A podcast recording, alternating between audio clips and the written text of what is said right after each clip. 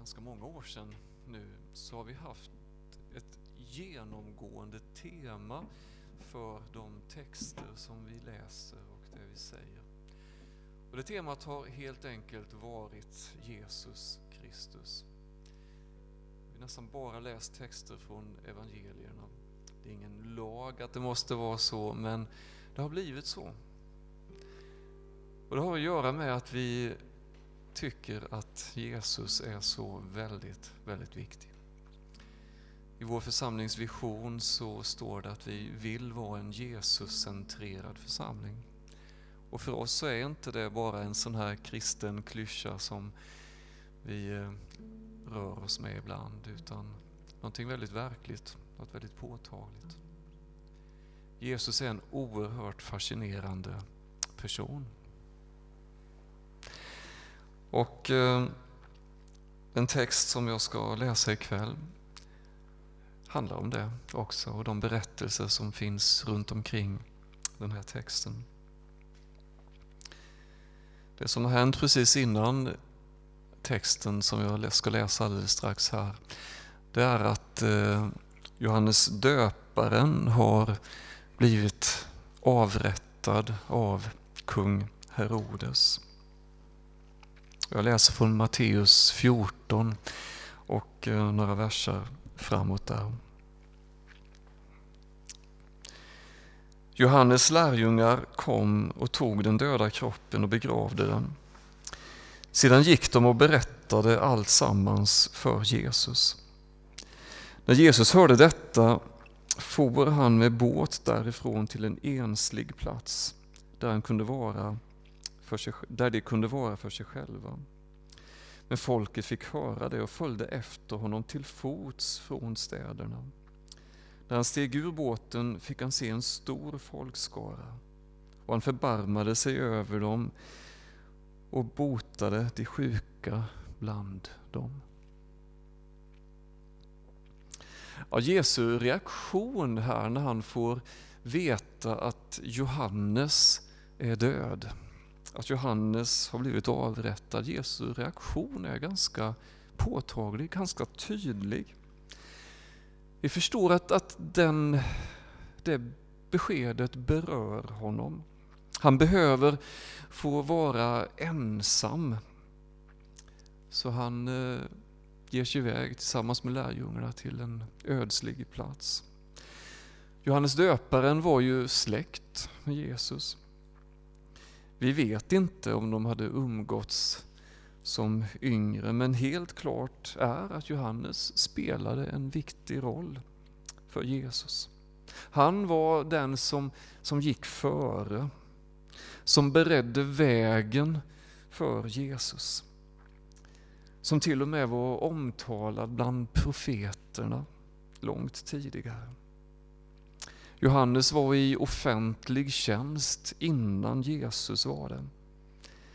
Johannes tjänst gjorde att folket blev helt enkelt mer mottagligt och förberett för att någonting nytt skulle hända och komma, att något nytt var på gång. Och Johannes var den enda som ganska rakt av förstod vem Jesus var. Även om han också någon gång tvivlade. Men det var han som hade sagt när han fick se Jesus: se Guds lamm som tar bort världens synd. Och nu var Johannes borta. Och Jesu reaktion är ju väldigt mänsklig. Behov av att få vara ensam, bearbeta, be. Kanske fanns det en känsla hos Jesus av att han nu var ensam. Bara han själv visste. Johannes hade alltid funnits där som en vägvisare. Men folket såg att han for iväg. Och när Jesus stiger i land på den här ödsliga platsen där han tänkt vara ensam, så är det fullt med människor där. Och här ser vi den gudomliga kärleken i Jesus. hos honom. Den som inte sätter sitt eget först, utan som måste förbarma sig över människorna. Och det säger väldigt, väldigt mycket om vem Jesus är, om vem Gud är.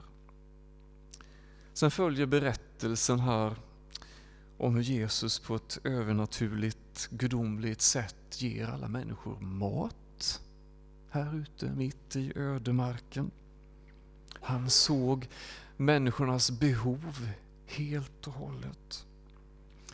När det är gjort, när alla de här tusentals människorna fått mat, så skickar han iväg lärjungarna tillbaks igen i båten. Och själv så sänder han iväg folket och är kvar på den här sidan av sjön. Och sen när han är ensam så går han upp på berget, står det, för att äntligen få vara för sig själv. Ja, inte helt själv. För här har vi faktiskt den viktigaste saken av alla. För här finns det som Jesus ytterst sett behövde. Gemenskapen med Gud, med sin far. Det är den han faller tillbaka på hela tiden. Jag gör ingenting utan att min fader har visat det, säger han. Eller utan att hans fader gör det. Och framförallt det han hade hört från fadern just när han blev döpt av Johannes Döparen var nog väldigt, väldigt viktigt. De är orden som var så väldigt grundläggande för honom. En hörbar röst från himlen som säger: denne är min son, den älskade. Lyssna på honom. I honom har jag min glädje. Denne är min son, den älskade. Det var viktigt för Jesus. Och efter det så berättas det om hur Jesus, när han kommer ner från berget, istället för att gå runt sjön, går rakt över sjön. Och det är som om härligheten som omger hans relation med Gud gör att han blir lätt som en fjäder, kan gå på vattnet. Men det är en helt annan story som jag inte kommer att gå in på här.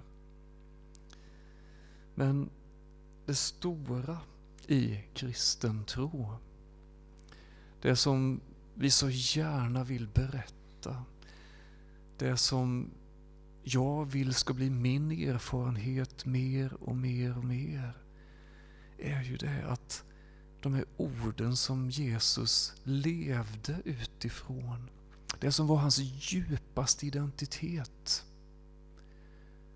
de orden gäller dig och mig också. Att Gud säger till dig och till mig: du är min älskade. I dig har jag min glädje. Ord som är helt fantastiska och som också för oss visar vår djupaste identitet, vårt värde som människor finns. Att vi bjuds in att delta i gemenskapen som redan finns mellan fadern och sonen. Kärleken. Att vi får del av den. Även du och jag. Kan du se på dig själv på det sättet?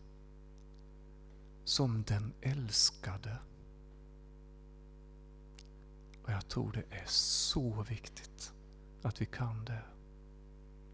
För det är precis det vi är i Guds ögon. Amen.